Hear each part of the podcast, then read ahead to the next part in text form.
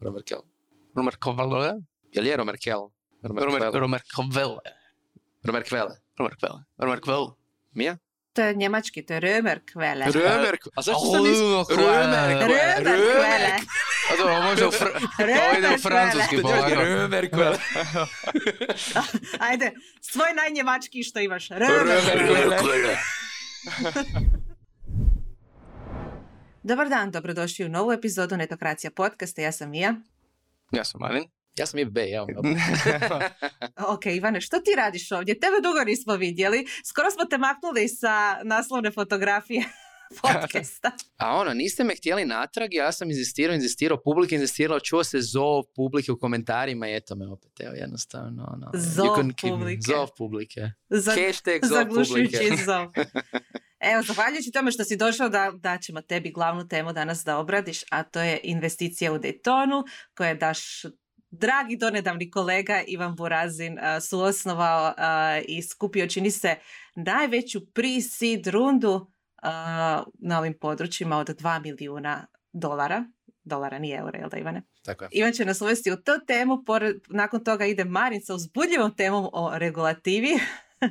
AI Ja. regulativa a, dolazi konačno u SAD, a, execu- AI ex- Executive Order se zove, a naš Marin kao stručnjak za EU regulativu po pitanju tehnologije će to usporediti s onime što, a, što smo donijeli, odnosno što donosimo u Europskoj uniji.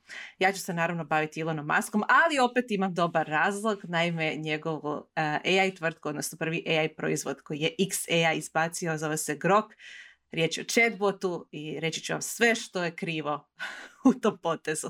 Na kraju imamo naravno tjedni flop and top.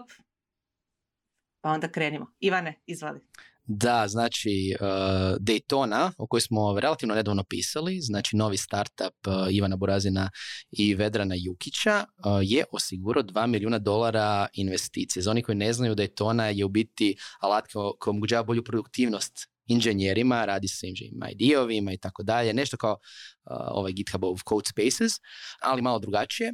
I u biti, znači, osigurali su prisid investiciju, čini se najveću uh, u Hrvatskoj od cijelog niza investitora, ali ono što je zapravo vrlo zanimljivo, uh, od cijelog niza anđela isto tako i to posebno poznatih anđela u zajednici. Znači tu su uh, primjerice mikroblinkovi, Uh, osnivači Iza Ždralović, Jurica, Cerovac, to je Damir Sabol, isto osnivač Fotomefa, Alan Sumina iz Nano Nanobita, um, ovaj, Luka Aborus kao suosnivač Fajeva, Luka Sučić, Tomislav Car kao suosnivač Infinuma, znači ono, više manje ono who's who uh, domaće tehnološke scene je investirao uh, u Daytonu i u biti neki cilj je sa time sad fino postignuti rast na američkom tržištu gdje žele dobiti što više um, inženjera. Ono što isto naravno značajno je da je u biti Ivan Burazin pokrenuo ovaj, to pokrenuo, pokrenuo cijelu priču nakon izlaska iz Infobipa gdje je naravno radio s nama gdje je bio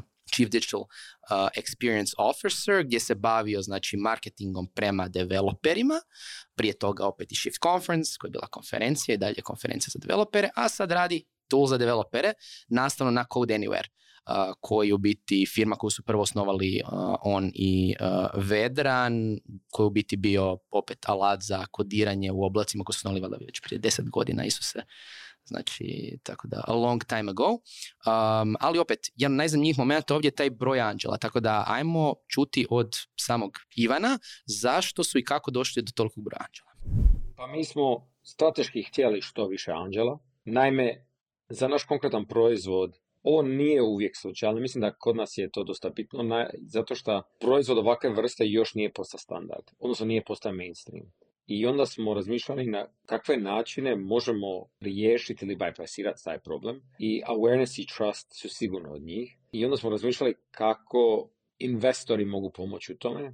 I naša teza jest da ako imamo niz uspješnih i poznatih investora iz DevTool industrije, znači founderi proizvoda koje ljudi, odnosno korisnici, odnosno developeri dan danas koriste, ako oni investiraju u Daytonu i veći broj njih, onda će to biti pozitivan signal za industriju, odnosno za korisnike. I vidit ćemo hoće li to biti istina ne, ali to je bio dio naše strategije.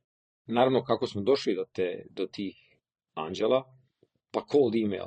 Ja dosta često ljudima kažem da koriste cold email, um, bilo za konferencije prije sales ili sad um, kad smo rezali rundu i ljudi ne vjeruju zato što kad zamišljaju cold email, oni zamišljaju nekakav spam lista koji vi pošaljete i niko ne odgovori. I sad, ako vi pošaljete takvu email randomly na 100.000 adresa, neće vam nitko odgovoriti. Ali ako vi imate listu curated ljudi koji imaju slične afinitete i vi imate kratku i jasnu poruku koja je vezana za njih i njima nudi nekakav value, vjerujte mi da će on ovdje odgovoriti. Moj nekakav ratio kada pogodim poruku, jer naravno ne, ne pogodite uvijek, je nekakav 30% da ljudi replyaju. Ne 30% da uspije sale, investment ili što već, ali da replyaju je 30%. Ja mislim da je to dosta veliko i tako svakako bi preporučio svima, ne samo startupima koji žele urezat, nego i u prodajnom smislu,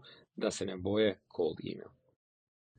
Da, da, znači e-mailovi rade kada spamirate, ne spamirate u smislu stotne tisuća, nego pojedince i um, opet ne znam, mislim da je ta poruka značajna za domaće i startupe i osnivače i ljude u firmama, cimajte ljude, samo ono lijepe, ono personalizirane poruke, ne generične, ne, ne znam za vas, znači da u zadnje vrijeme posebno preko LinkedIna dobijamo ono generične edove gdje doslovno ih odbijem jer kao what's the point, a kad netko lijepo napiše, aha, kontaktiram te zbog toga i toga, trebam to, ali možeš pomoći, super, evo, ova investicija je dokaz da se to može. I mislim da definitivno drugi neki lesson je ovo što je Ivan rekao, a to je treba imati taj društveni neki dokaz, treba imati dokaz da je alat dobar, u ovom slučaju to su investitori. I to je, evo, jasan razlog zašto ih ima toliko, a to je svaki od njih je u biti glas za kvalitetu. Da je to je da kad opet i Ivan i njegov tim idu negdje prodavati tool, može neki enterprise, već imaju neke ono velike klijente, doslovno može vidjeti, aha, CTO prati tog i tog lika koji je naš investitor. Ha, mogu name dropati, fino i evo, već će biti uh, lakše, lakša neka konverzacija. Ne znam što vi mislite o tom pristupu. Ja se slažem, samo bih htjela spomenuti još nešto. Spomenuo si domaće uh, angel investitore, nisi spomenuo strane. Mislim da je važno da njih istaknemo. između ostalog tu su, sad ne znam, vjerojatno ću krivo reći neka imena, ali isprike na tome.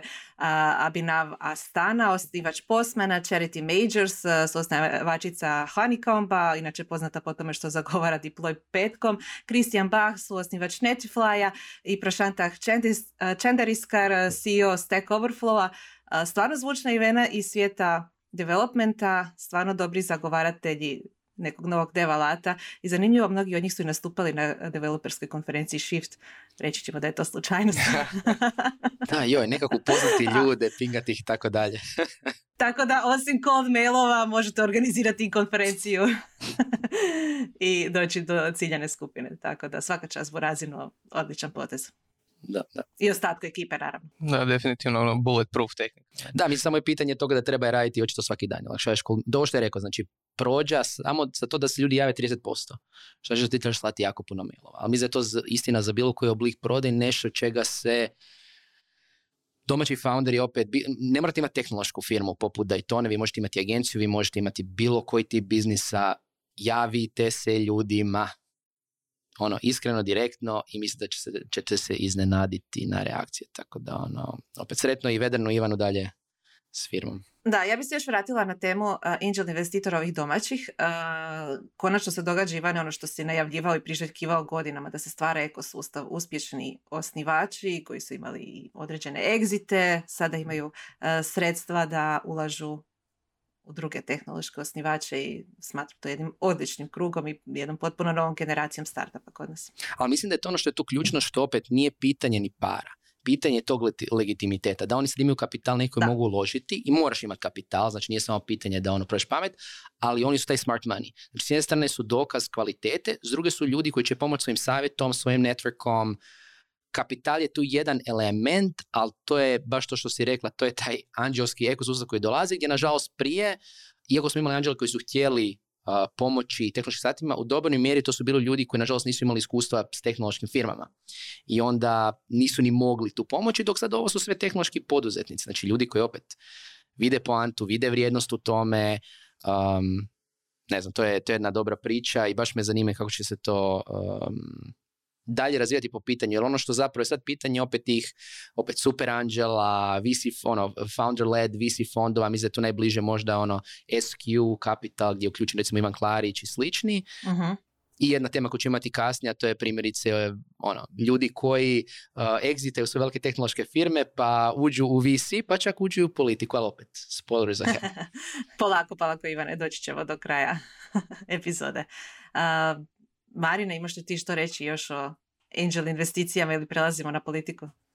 Joj, uh, pa nisam se već neko vrijeme bavio investicijama, ne znam što bi imao posebno za nadodat, osim da bi uvijek slušao. Joj, nije baš lijepo vrijeme za investicije. And this economy? da, upravo to. Tako da može... Ali in this economy vrijeme je za regulaciju tehnologije. Mi smo, uh, Europa je počela, a evo, evo sada i Amerika to pokušava napraviti istu stvar. Uh, s time što je Biden potpisao AI Executive Order. Kod Amera to uvijek zvuči puno opasnije. Znači nije ono tipa zakon o nečem, nego ono it's an executive order. Da, ne, kod nas je onako AI Act, direktiva, kao onako... Ovo je ravno i Star Wars. Mogli biste. Executive Order 66. executive order. da, da, da. Sve ćemo, Engage. Svim, ćemo AI startupima odrezati glavu. da. Ili u lijepom prevodu izvršni nalog. Znači, poanta osigurati... Kako su tamo, sorry, kako su tamo divlji startupi, doći ćemo do toga kasnije, mislim da stvarno nekima treba executive order. Znači, poanta je uh, ostvari potencijal AI-a, ali i upravljati rizicima, znači ista stvar koju želi napraviti i uh, Europska unija, ali opet ima tu nekih ima nekih sličnosti, ima naravno i različitosti a jedna od zanimljivih stvari je što američka vlada zahtjeva da sve tvrtke koje razvijaju, kako su to napisali, moćne AI sustave, moraju podijeliti s američkom vladom rezultate svih sigurnosnih testova prije nego što uopće izađe takav jedan AI na, na tržište. Dok, na primjer, Europska unija želi imati, razvija sandboxove gdje se ti, ti sustavi mogu sigurno testirati, ali Europska unija nije definirala i hoće oni sada pregledavati sve to u detalje i koliko oni tu zapravo mogu jako stisnuti tvrtke i reći aha, ovo ne, i koliko duboko mogu uzimati sve njihove podatke. Da, znajući američku, američku ovu administraciju, koliko su oni zapravo da slobode svojim firmama, to ono pitanje da će, da vide te rezultati slično, ono, kao je, jesam ti da, go play. Da, da, da. I, u koliko Funkcionira. Skeptičan sam, skeptičan sam. Kao, koliko to pomaže američkoj vladi od 1 do 10? Ko, koje sve vlade možemo, možemo utjecati s tim? A, cool. Da. O, cijeli svijet, može.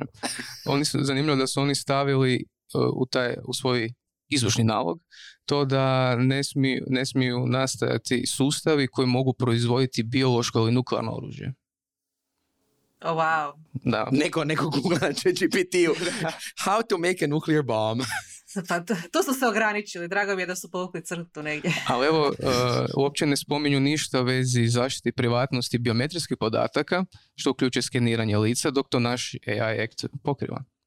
Da, ja su Americi. Pa Briga ih za taj dio, kao prijatni podaci. Naravno. Mislim, a, pokrili smo dio toga u prošloj epizodi kad je Antonija pričala, dobro tu smo pričali o behavioralnom oglašavanju, a, gdje je spomenula razliku između toga ka, koje je njeno iskustvo bilo kupovine, odnosno ne čak kupovine, nego brauzanja interneta u SAD-u i u Europi. u SAD-u dok je bila, znači bila je samo na jednom web shopu, nije ostavila nikakve podatke, nigdje upisivala ništa, može stavila nešto u košaricu, ali nije kupila na kraju da bi dobila vrlo brzo mail, hej, nešto, nešto čekate u košarici ili neka posebna ponuda. Dakle, da podaci su tu i koriste se. Kako su oni došli do njenog maila ako ga ona nije nigdje ostavila, pitamo samo Ameriku.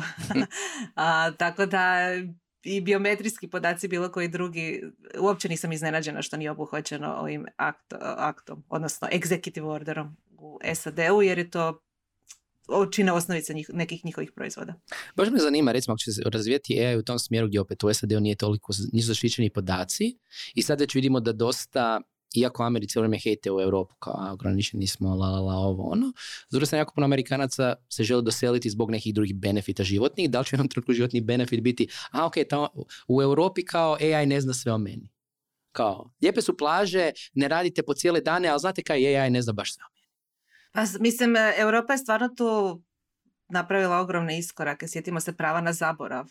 Kada ono tražiš Google da zaboraviš što je nešto objavljivao o tebi, što je stvarno može biti i dobra stvar, može biti i negativna ako pokušaš skrivati neka, neka kriminalnu prošlost. Točno to što si rekao. Sasigurno će biti benefit nekima iz raznih razloga. Onda dotaknuli su se još i AI generiranog sadržaja. Oni bi htjeli to sve watermarkat, tako da budu sigurni što je napravio AI, a što nije. I ono što mi je zanimljivo, oni bi htjeli stavljati watermarkove na zvukove, tako da budeš siguran jel te zove stvarno ta osoba koja te zove ili je to glas napravljen uz pomoć AI-a. I onda bili su primjeri gdje, gdje kao predsjednika su doveli negdje i rekli su, i pustili su mu njegov glas nazad, pa onda on bio what the hell, that's not me. Znaš, Mhm. evo, zabrinuti su. Što se tog tiče, ali, Kako prestrašiti 80-godišnjaka? Da, samo reci AI. to je dobro ime za YouTube video. A čekaj, te je watermark isto zvuk, tipa ono, E, ide to- nešto i onda kao! E, da, da, nije definirano, ali evo, Ivan u piću za kako watermarkat zvukove. Molim patentirati. Odlično. Tražim investiciju, molim se ovim, koji su nam bili, uh, Patentiraj Sumi na Nacari i tako dalje, ajmo. molim, molim Angelis. Da. Ako dobijete cold email od Ivana, budite uvjereni da to doista šalje on, a ne njegov GPT. Osim ako čujete. "A, Da, to su te neke najsočnije stvari bile, ostalo je bilo ono, ah, zaštita Amerikanaca, da, da, da, da. Tu nisu ništa, nešto posebno baš rekli, ali... A Amerikanci će sami sebe zaštititi, Da. ne treba njima. Ma, Imaju oni puške, Da. pištolje, samo će vaditi, AI će pobiti. opucat kompjuter i tako to. Strašno mi je zanimljivo, znači, s- koliko su jasne razlike između europskog i američkog mindseta u samo jednom dokumentu koji bi trebao praktički istu stvar uređivati. Nevjerojatno. Ja jedva čekam da se AI počne, da se Skynet jednog dana kad nastane, počne, počne opravdati to. Ne, ne, mi smo se naoružali, ali to su our, šta je, First Amendment rights. Mislim, come on. Don't take our guns away. Da, ili to ono Second Amendment, da, da, da. Second Amendment. koji vrijedi Da, još da, ono iz doba kada su postale kremenjače, kako se, kako se zvala. Neka druga vremena. Da. Bitno da je validan e, propis. E da, i on, ako sam još dobro shvatio, znači ovo je izvršni nalog i on vrijedi e, za sada samo dok je Biden na vlasti. Što znači da to mora proći kongres da se to usvoji i da to funkcionira. Zanimljivo. Da. A dobro, oni imaju drugačiji tu kad dođe, sustav, kad, kad, kad dođe Trump, vidjet. Da. Zabrani sav AI možda. Dakle, da, to nam je od AI-a. Nije to sve od AI-a, nije to sve od AI-a, nikad nije dosta AI-a. A, u biti sam htjela kratko samo napraviti intermezzo s još jednom AI temom koja je dosta zanimljiva, možda ćemo je u nekim narednim epizodama bolje a, obraditi, a to je da je ChatGPT predstavio App Store manje više sa svojim e, GPT-ovima, odnosno e, AI agentima, kako se to naziva, koji će biti dostupni kroz e, GPT Store, odnosno trgovinu AI agentima. znači, o čemu se radi? A, radi se o tome da to će vjerojatno utjecati na cijeli, AI ekosustav što se tiče kreiranja startupa i tako dalje. Dakle, koju god vrstu a, nekog AI-a trebate za određene svrhe, moći ćete ga kupiti kroz taj store i moći ćete ga isprogramirati da funkcionira sukladno vašim potrebama a, bez znanja programiranja, što su jako naglasili. Dakle, koristeći prirodni jezik, moći ćete reći tom svom AI agentu što želite od njega. Recimo, želite stvoriti svoj chatbot a, koji će se trenirati samo na određenim vrstama tekstova i tako dalje. Sve ćete to moći da, na- napraviti davanjem uputa svom AI agentu. Želim postići to, to i to, na temelju toga i toga. Dakle, morat ćete dobro znati prompt engineering, ali ne nužno i pravo inženjerstvo da biste kreirali svog chatbota. Mislim da je to velika stvar, ne znam koliko će to sad biti obuhvaćeno ovim AI executive orderom, vjerojatno samo što se tiče sadržaja, ali da sad svatko može kreirati nekakav chatbot na vrlo jednostavan način bez poznavanja tehnologije u pozadini, meni to velika stvar. I nekako mi se čini da smo sve bliže onome da je pravi taj Web3 koji čekamo nis, nije možda blockchain kao što se naziva, nego upravo ovo. Znači da će cijeli internet biti temeljen na nekoj vrsti AI, odnosno LLM-ova. Ali to, ne znam, to mi je, možemo šire i dublje u toj temi nekad drugi put. Ne znam kako se vama to čini. Mislim da će biti. Možemo testirati svaki od LLM-ova i vidjeti šta možemo. Apsolutno. IBB chatbot in, in making. A, kad smo kod osoba sa velikim egom koji, koji su napravili svoj chatbot. Tvoj najdrži čovjek na svijetu. Moj najdraži čovjek na svijetu, Elon Musk. Se sjećate kako je htio stopirati a, razvoj AI-a na šest mjeseci, pa su mnogi posumnjali u njegove pobude koje stoje iza toga. A, čini se da su bili u pravu jer on je naime radio na AI tvrtki cijelo vrijeme u pozadini. Prije četiri mjeseca je još lansiran XAI, naravno, wow. I sada prije nekoliko dana prvi proizvod chatbot Grok. Ako ne znate što je Grok, uh, trebali, biste, trebali biste bolje poznavati SF uh, kulturu. Znači to je autor Robert A. Uh, Heinlein koji je u 1961. u svojoj knjizi Stranger in a Strange Land formirao pojam groking ili grok kada nešto shvaćate, znači kada ono nešto dubinski shvaćate, you grok it. Tako da grok je chatbot koji dubinski shvaća sve, a treniran je na Twitteru, odnosno X-u, na sadržaju s Twittera.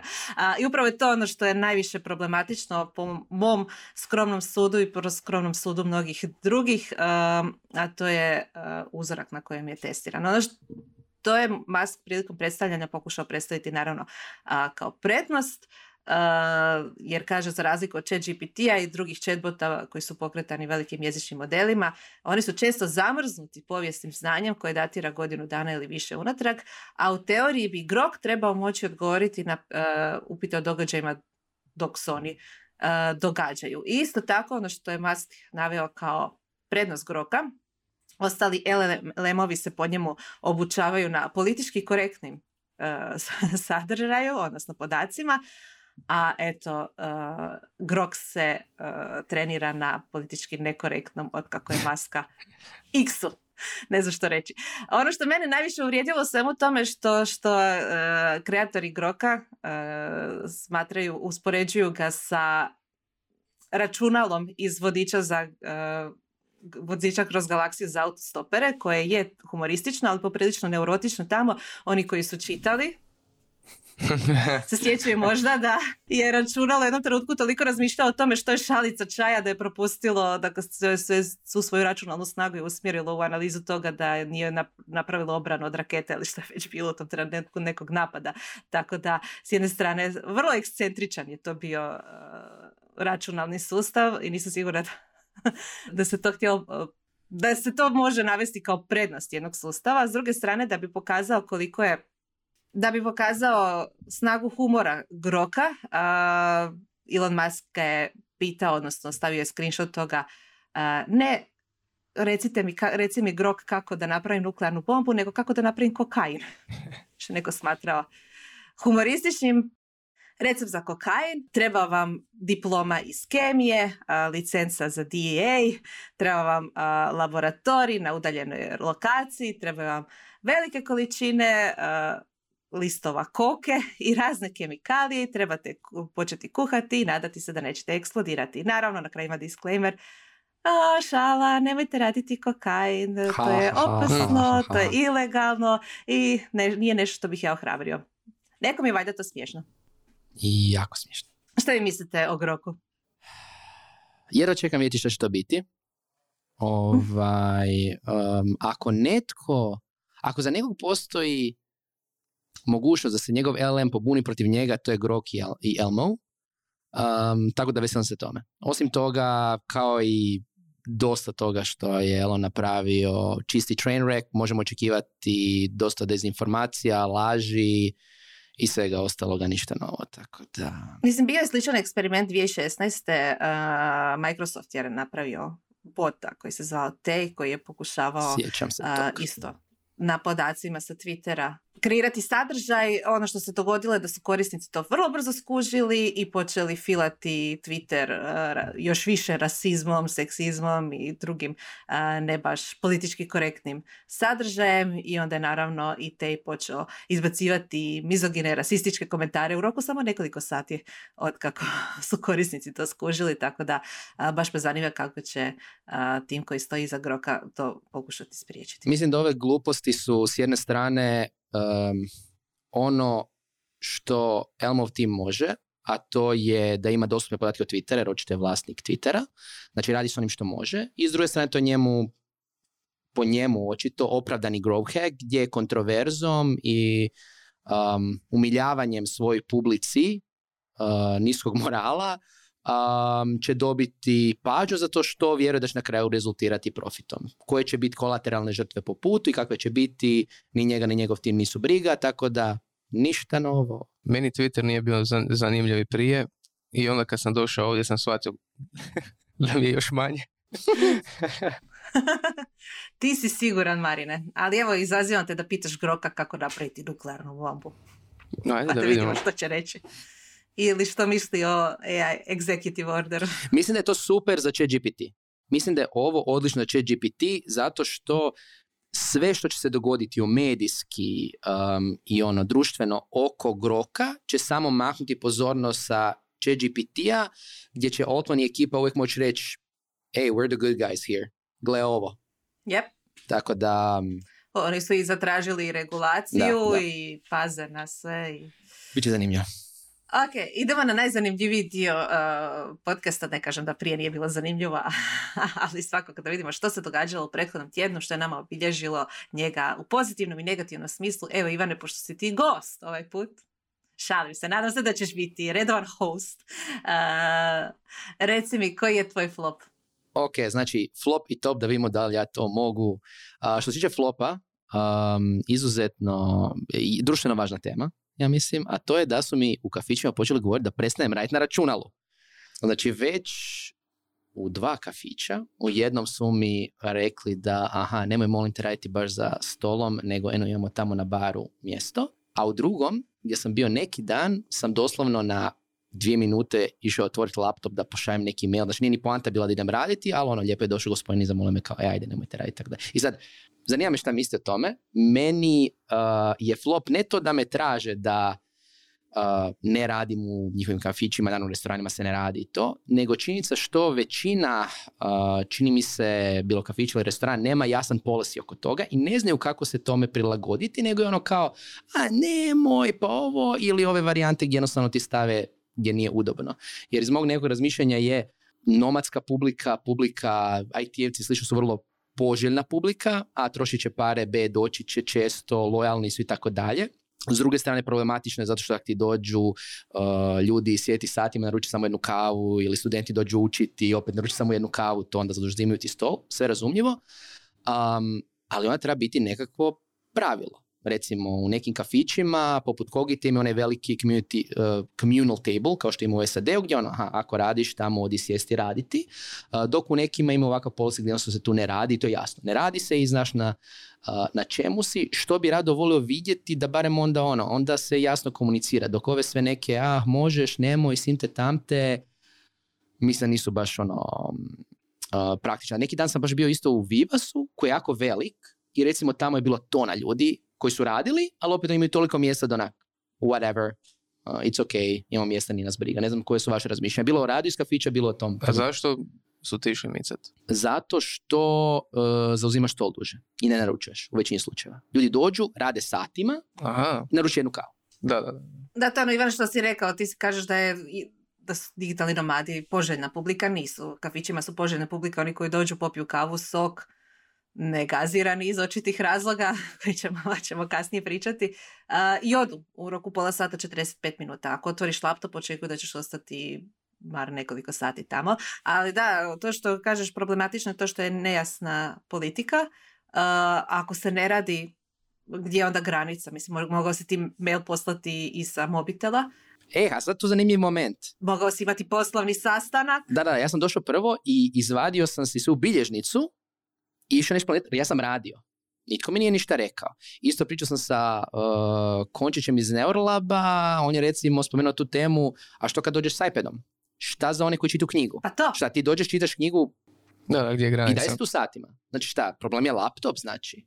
A mislim, da. gdje je problem? Mislim da proaktivna komunikacija negdje na vratima bi trebala biti, molim vas, ne možete sjediti za laptopom duže od sat vremena i aj bok. Ma naručite kavu, šta god, ne može tu sjediti satima, nego ako sjediš satima, sve pet, samo naruči dvije, tri kave ili kaj god. I to je okej, to tak treba Ne, ali biti. ne, ne, ne, odgovara, ne odgovara ni da sjediš nekoliko sati bez obzira na to koliko pića naručio. Poanta je da bude brži protok ljudi, a ne da neko prolazi, vidi, aha, ovdje ljudi sjede, rade, zauzeto i tako dalje. Ali nije u našoj kulturi sjediti, nije li u, našim, u našoj kulturi, na, na stranu, znači čak ljudi um, ne čitaju, nisu na laptopima i tako dalje, ali nije u našoj kulturi upravo to sjedjenje satima u kafićima? To je ono što je kontradiktorno, slažem se. Kažem, što da si na poslovnom sastanku i to isto rad, sjedit ćete, svako će popiti jednu kavu, pričat ćete sat vremena i otići. Koja je razlika između toga nego da imaš recimo ne znam, video poziv u kafiću. Što je isto sastanak. To sjećam prvi put kad sam bio u New Yorku uh, i išli smo na večeru, neki mali, neugledni suši restoran kao i onda me upozorila osoba s kojom sam išao kao, e, ali imamo kao 45 minuta. Toliko može biti tamo na večeri. Jer, opet, njima je vrlo ono, fluktacija ovo, gle, ne mreš sjediti. Da, da, da. Ali to nije u našoj kulturi. Kod nas nego da dođe i kaže, ili znam da je recimo R&B food u Zagrebu isto kao kaže e, imaš dva sata. I to je jedno gdje sam čuo da netko kaže ti imaš slot i onda kad. Možda je I- okej. Ima mjesta, ima mjesta Da, koji, da, da. koji to kažu. Tako da to je flop, Ali to je super, to je proaktivna komunikacija. Nije flop da ti brane, nego da jasno kažu prije nego što sjedneš i otvoriš laptop. U svom slučaju to je flop, volio bi da jednostavno ekipa, kao što si rekla, Mija, proaktivno to komunicira. Nisam imao takvo iskustvo, ali dobro, ja sam opet imao pristup, sješću i odradit ću ono što mogu brzo, unutar pol sata obaviti. No, no. A ne sada baš session imat. Ne znam, jesi ti išao s tom namjerom ili... U ovom slučaju ne, ali imao sam situaciju u kojima, i imam situacije dalje ovih dana kada ono, dođem i negdje radim, a to je većinom slučajeva isključivo su kafići gdje sam redovit gost i onda zato što im redovito inače dolazim, onda mi oproste taj jedan put u mjesec dana kad dođem, ja sam cijeli dan, ali onda isto se trudim proaktivno, onda mi kao popet za sat vremena ono, u, veći, u dosta slučajeva su isto mjesta gdje se može jest, pa ono, aj, imamo ti sandvič, ono, potrošim pare. Da. Uh, I uvijek se negdje makne da ono, single table i te stvari. Mislim jednostavno, s jedne strane kafić treba proaktivno komunicirati, s druge strane, ono, isto mi kad sjedamo onda da isto razmišljamo o tome. Doslovno pitat možda, ono, je li vam ok? Ako nije ok, dobro, ne znam. Možda previše kompliciramo, ali Ne, ne, naišla sam na podatak negdje da digitalnih nomada valjda u svakom trenutku u Hrvatskoj ima nekih 10 tisuća. To, to nisu samo oni koji imaju vizu digitalnih nomada, jer to su osobe koje nisu građani Europske unije. Oni moraju dobiti posebnu vizu, njih ima ne znam, nekoliko stotina, tipa petstotinjak u svakom trenutku u Hrvatskoj, ali ovo su ljudi iz Europske unije koji dolaze tu u prolazu raditi, eh, živjeti neko vrijeme, vjerojatno ih je više po ljeti nego u zimskim mjesecima, tako da zamislite 10.000 ljudi mora od nekud raditi. Dio ide u coworking prostore, snađu se, imaju i svoje Facebook grupe gdje dobivaju informacije, vjerojatno se dijele informacije o tome u kojim kafićima je prihvatljivo raditi i tako dalje. Tako da eto, to je, to je trend trenutno i ugostitelji se svakako trebaju prilagoditi ponudi za njih, pa makar to bilo nemamo ponudu za vas, niste dobrodošli, to je to. da, i sve jasno i biti spreman na to. A što ti je top? E, Top je jedna osoba koja neće vjerojatno sjediti toliko po kafićima raditi, ali je moguće. A, znači, Vasil Terzijev, a, koji je inače bio gost Netokracija podcastu pred neko vrijeme, kao a, jedan od partnera u Elevenu, poznatom bugarskom a, fondu, um, a inače je osnivač a, Telerika. Telerik je za one koji ne znaju, ono, jedna od najvećih bugarskih tehnoloških firmi, koja je a, znači negdje dvije desetih prodana, odnosno egzitala američkom Progress Softwareu za a, četvrt milijarde dolara, znači 262 milijuna a, dolara, rekord za bugarski tech sektor, znači radi se o doslovno najuspješnijej najuspješnijem tehnološkom poduzetniku u Bugarskoj, on je postao a, gradonačelnik Sofije, glavnog grada. Što opet bilo je šok kao a zašto bi to htio raditi i dva da je na kraju uspio. Znači on je zaista, što se tiče tog nekog tehnološkog područnog sektora, s jedne Čekaj, strane, čekaj. Hoćeš reći da je to slično kao da Rimac postane gradonačelnik Zagreba ili Svete nedjelje? da, da, da, doslovno, doslovno da Rimac postane gradonačelnik Zagreba um, i vozi se oko robotaksiju ovaj, ili u neveri. Um, I, i da pa će još ne samo to, opet nije samo poduzetnik, nego još i investitor. Znači, inače je uh, Vasilj od najaktivnijih bugarskih anđela, znači investira u sve žive tehnološke firme, kao visi uložio u Peho, koji je sad bugarski unicorn, znači ono bugarski infobip, neki novi, um, ono baš ono, d tehnološka osoba koja se na kraju kandidirala um, za gradonačelnika i pobjedio je. Ono što je bilo zanimljivo meni, recimo, uh, opet posebno za taj dio istočne Europe još bliže malo Rusiji, znači njegova protivnica je bilo biti uh, proruska kandidatkinja, inače saveznica sadašnjeg predsjednika Bugarske koja je jako naklona i Putinu i Rusiji i tako dalje. I znači ono cijeli taj moment koji kod nas realno ne postoji na, taj, na toj nekoj uh, razini. S druge strane, uh, Vasilu su što je bilo zanimljivo zamjerali to što su njegovi, uh, ako se ne varam, otac i djed radili u tajnoj službi Bugarske za vrijeme komunističkog režima Uh, opet, ko nije? Šalim se. Je scenarij za film, da, ali doslovno. Um, ali ono što je bilo isto najzanimljivije da su zbog, kao, zbog te prošlosti on nije, on sigurno ne može biti proeuropska pro alternativa. S druge strane gledamo, onak, čovjek je znači ono, kapitalist kapitalista, Okay, on je proamerička, proamerička alternativa. doslovno. U svom slučaju dobio je uh, i bit će zanimljivo vidjeti um, što može uh, uh, postići jer je očito smatrao da je to izuzetno uh, potreban korak jer poput dosta zemalja u, u našoj široj regiji, znači Bugarska ima jako velikih problema i sa korupcijom, sa tom nekom ono starom kom politike koji zadržava zemlju um, među ljudima i strankama koje unazaduju um, i po pitanju nekih sloboda, demokracije i tako dalje i vidjet ćemo što će Vasil moći uh, postići, koje su možda i dalje neke uh, političke uh, ambicije. A opet, s obzirom da Bugarska nam nije tako daleko, bit će jako zanimljivo gledati kako će to utjecati na neku um, širu regiju. Opet vidjeli smo i, i kod nas da dosta se tehnološki poduzetnik poduzetnik uključuje možda ne ono kao da se kandidiraju za pozicije političke još, ali da su aktivni izuzetno. Čekaj, čekaj. Ja, pošto, s obzirom na to da nema Ana Marije da pića uh, gledateljima i slušateljima čitanje njenih članaka, tu ću nastupiti ja u svoje ime. Ekskluziva! Radila sam nedavno intervju, nije na ovoj razini naravno uključivanju politiku, ali ipak jest, sa Draženom Lučaninom i Filipom Jurišićem koji su odlučili uključiti u politiku i došli na poziciju u gradu Zagrebu. Dražen je na poziciji pročelnika za IT grada Zagreba, a Filip voditelja digitalnog grada u holdingu. Tako da s njima sam radila intervju i baš je bio fokus na tu stranu. Zašto za Boga? Dražen imao svoju agenciju, Filip je bio na voditeljskoj poziciji u jednoj tvrtki koja se bavi telekomunikacijama. To su odlični poslovi u IT sektoru. Uh, napustili su ih, prosto uključili u neku lokalnu zajednicu, uh, te, uh, odnosno mjesne zajednice i onda su odlučili se uključiti u rad samog grada. I baš me zanimalo koji su njihovi osobni motivi za toga i bilo je, dakle, dođeš u jednu trenutku, poziciju gdje si zadovoljan onime što si postigao i želiš na neki način vratiti zajednici. Kako? Najbolje na toj lokalnoj razini, to je ta, znači, kvart, grad, tako dalje, gdje su, ono što napraviš je zapravo najvidljivije, odmah je vidljivo. Bilo da je riječ o nekom fizičkom popljavljanju rupe ili nekoj aplikaciji koja će ti omogućiti lakšu komunikaciju s gradom ili u vidu neke stvari.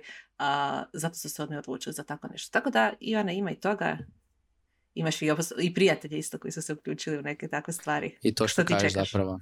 Da, ja ne, ne, ne, ne, ne, ne. Što najbolje imam, imam ljudi u, u bližem i širom krugu koji na gore već neko vrijeme kao, e, osnovati stranku. Ne. A za sad. A, vidjet ćemo. Tako da, ono, strepite političari. Strepite, strepite. A ja strepim od fake newsa, što je moj flop uh, tjedna ali ne od fake newsa koji širi fake news, nego fake newsa koji širi real news. Konačno ljudi dogodilo se to, forvarduše na Viberu i drugim buberskim uh, mjestima su postale istinite. Ja to smatram ja to smatram smakom svijeta. Znači ovo je ono jahač apokalipse. Poruka s Vibera postala istinita. A, naravno riječ je o situaciji s Coca-Colom s obzirom na to da snimamo nešto ranije o epizodu do trenutka kad ona izađe ne znam što će se dogoditi, u kojem smjeru će se razviti situacija. Ovo je vrlo svježe, dakle tek prije dva dana smo počeli dobivati prve forwarduše i smijali se tome, neki povjerovali naravno. Ispada da oni koji su povjerovali i širili te fake vijesti nisu, su bili u pravu jer vijesti nisu bile fake.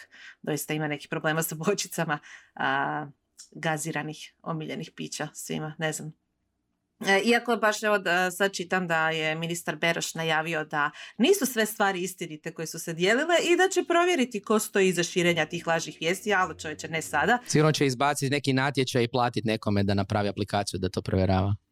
Uh, jo, Ivane, ni ne zna što se događa. Agencija za elektroničke medije je, zahvaljujući EU sredstvima, izbacila natječaj za fact checking i masa udruga, fakulteta i tako dalje se naravno uključila u te natječaje i bit će sad masa projekata koji će se baviti fake newsom, tako da ministar Beroš ne mora ništa raditi po tom pitanju. Uh, bit će sada faktografa na sve strane. I faktograf sam se vjerojatno uključio to. Inače, ako se ispostavi da su neke informacije lažne, onaj koji ih je proširio i koji širi bi mogli odgovarati da širenje lažnih vijesti. Kazna može biti do 4000 eura i zatvor. što je s jedne strane legitimna stvar ako neko namjerno širi lažne vijesti maliciozno pokušavajući narušiti nečiji ugled i širiti paniku, ok, treba na neki način to regulirati, ali ako se ministar Beroš poziva u ovom trenutku na to kad ispada da u tim fake stvarima dobro, dosta toga nije fake, nije vrijeme za pozivanjem se na, na regulativu. Poraz, poraz, to je sve što ću reći. Poraz. ja se osjećam poražen. Još, još sam bila kod frizerke i ona meni kaže, joj, si vidjela kao nešto Coca-Cola. Rekao, daj, molim te, ono fake news forwarduša kakvih ima milijun. Kada ono? Forwarduša, ček. Osramotila sam se pred frizerkom. Eto. Najteža sramota. Ona će reći snima. Dalje. Da, da, da, da. to je problem. Preko poruka. da. Top vijest koja mene pozitivno iznenadila, iako sam je donekle i očekivala s obzirom na to na uspjese posljednjih mjeseci, to je da Nintendova zarada konačno skočila. Glavni krici za to su Nova Zelda i Super Mario. Film prvenstveno, nadam se da će to imati dobar utjecaj na igre, jer evo, ja sam veliki fan Super Mario serijala i posebice novih izdanja. Zadnje što sam igrala je Sparks of Hope, odlična igra za sve generacije preporučujem. To je moje, moje dijete uvelo u svijet strategija, dakle to nije običan platformer gdje ideš i samo ganjaš novčiće i ubijaš gumbe, a, nego je, mora se i strateški razmišljati e, koje poteze povući u bitkama i kako riješiti neke zagonetke, slagalice i tako dalje, baš, baš jako dobro. A što se tiče Zelda, Tears of the Kingdom, znači igra, igra nad igrama. Ako niste igrali, što čekajte? e, nikad nisam bio fan Zelda, ali... Znaš što je fascinantno kod zadnje Zelda? Što? Nikom nije jasno kako je Nintendo uspio napraviti tu igru za Switch. Kao developerima nije jasno kako fizika funkcionira na tako malom uređaju koji je zapravo slab jako. Ne? Istina. Tako da, fascinantan pothvat. Štedi se na grafici, vidi se da išlo se u tom nekom a naravno više animiranom smjeru i tako dalje. I znao se i meni Switch zagrijavati u nekim trenucima, poludjeti kad bi malo pretirala s time, ali igra je stvarno odlična i to što ti kažeš Ivan, ja nisam nikad bila isto fan Zelda serijala, niti sam ga igrala, Super Mario je bio više moj, moj smjer što se tiče Nintenda i neke druge igre, ali ovo je zapravo moja prva Zelda igra koju sam igrala i, i baš sam se pitala da li je uzmem ili da počnem igrati s nekim starijim naslovima i tako dalje. Ja i kolega, bivši kolega iz Etokracije Ivan Šivić smo imali vrlo kratku raspravu oko toga. On je rekao, pa možda bolje da uzmeš prošlo izdanje. Ja sam rekla, već sam kupila novo. Toliko je trajala, trajala rasprava i uh, odlična je, odlična. Čak nikak nikad niste igrali Zeldu prije toga. Super uvodi uh, Dakle, sve moći koje Link dobije, ne dobiju se odjednom, nego se moraju riješiti neki izazovi, ima hramova u kojima se te nove moći treniraju i tako dalje. Priča je prekrasna, uh, sve i ono što je najzanimljivije, što? Uvijek sam htio igrat uh, Smash uh na Switchu. Ali uvijek sam razmišljao kao ne znam dovoljno ljudi koji imaju Switch. Ali možda znam. Možda, možda je vrijeme da krenemo. možda je vrijeme da krenemo. Ekipa koja ovdje ima Switch. Svi okay, imamo Switch. Okay. Svi ćemo se Switch. Svi ćemo e, Htjela sam reći jedan od razloga zašto Zelda uspjela je taj jedan uh, viralni moment uh, gdje su uh, uveli mogućnost inženjerstva, dakle da kreiraš svoja oružja i oruđa, uh, ljepljeći, kombinirajući različite dijelove na koje najleziš i koje osvajaš i YouTube je prepun ljudi koji su napravili dronove, dronove koji lanciraju druge dronove, uh, znači oklopna vozila, ma hit totalno je nepotrebno za gameplay, možete cijelu igru prijeći samo da trčite s mačem i bakljom ono kroz šume, ali možete provesti sati i sate radeći oklopna vozila i letjelice i tako dalje i ono ljudi su stvarno inženjeri napravili masu toga. Tako da evo, konačno Nintendo dolazi na svoje, prijavili su 1,6 1,36 milijardi dolara prihoda, prodali su 6,4 milijuna Switch konzola od travnja do rujna i to je povećanje od 2,4%